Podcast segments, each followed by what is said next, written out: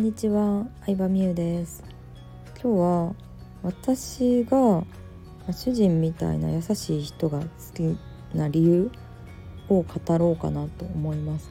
優しい人が好きになった理由かな。うん。まあ世の中にはさこう優しすぎる人ダメみたいなのあるじゃないですか。でもまあ世の中的には8割の女子がそうなんじゃないかなって思いますね。うん、独身女子の中で言うとね8割が、うん、優しいだけじゃダメつまらんみたいな刺激がなくてつまらんっていう人が8割だと思うんですけど、まあ、残りの2割の人は、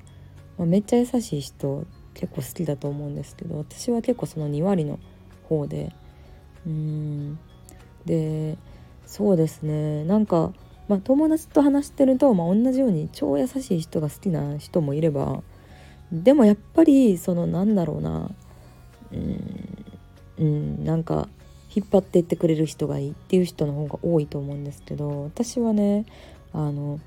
大学生ぐらいの時に付き合ってた人がめっちゃ優しかったんですよ。だからやっぱりそれって最初に付き合った人によるんかなって思いました、うん、若い時はさなんかちょっと悪い人というかさ自分の意見持ってるみたいな人がモテるじゃないですか。だからその結構人生の早いうちに付き合った人で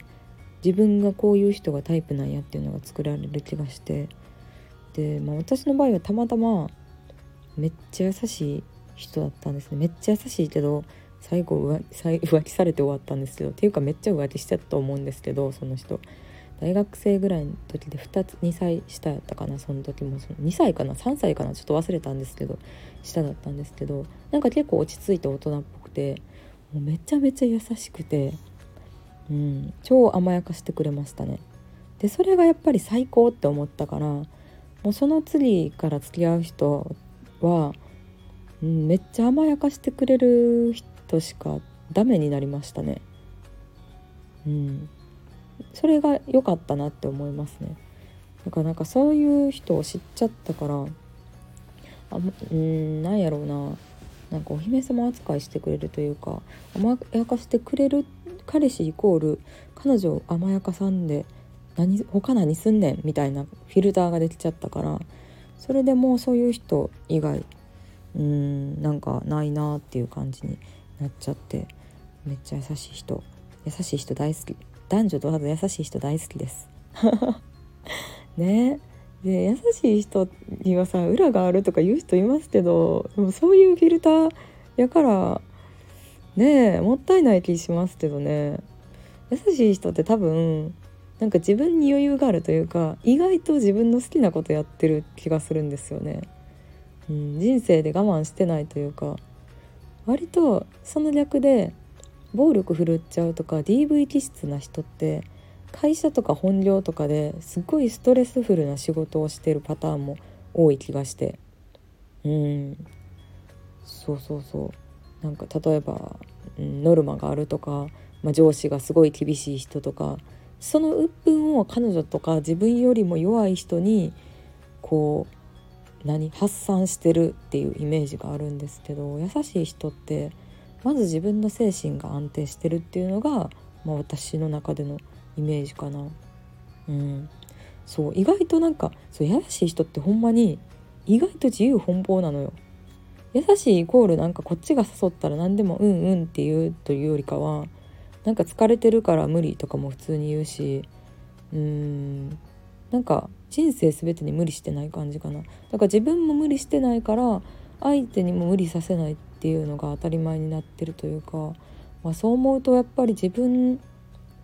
そうやねなんか自分にやってることって他人にもやっちゃうなとは思いますよね。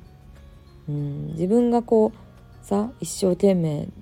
努力して努力して頑張って何かをやるってことはやっぱりそれをでも人には押し人に押し付けちゃうと思うんですよね基本的には。うん、よっぽどのね素晴らしい人じゃない限り自分も頑張ってんねんから頑張れよとはなるじゃないですか。でも自分自身がねそんなに我慢してなかったり自由に過ごしてるとまああんまりまね他の人にはうんなんか強要しないで済むというかね。そうそうそう。はい、まあ、今日は何の話だったんでしょうか。私が優しい人を好きになった理由について語ってみました。皆さんはどっちでしょうか？優しい人が好きか、えー、刺激的な何だろう？リードしてくれる人が好きか？私は相手に何やろうな？決断力とかはそんな求めないですね。もうなよなよなよしてる人が好きですね。どっちかっていうと女子みたいな人が好き。私がその見た感じは女子なんですけど引っ張っていきたいタイプなのでどっちかっていうと。うん。なよなよ系が好きということで。めっちゃ珍しいかもしれないですが。という話でした。バイバーイ。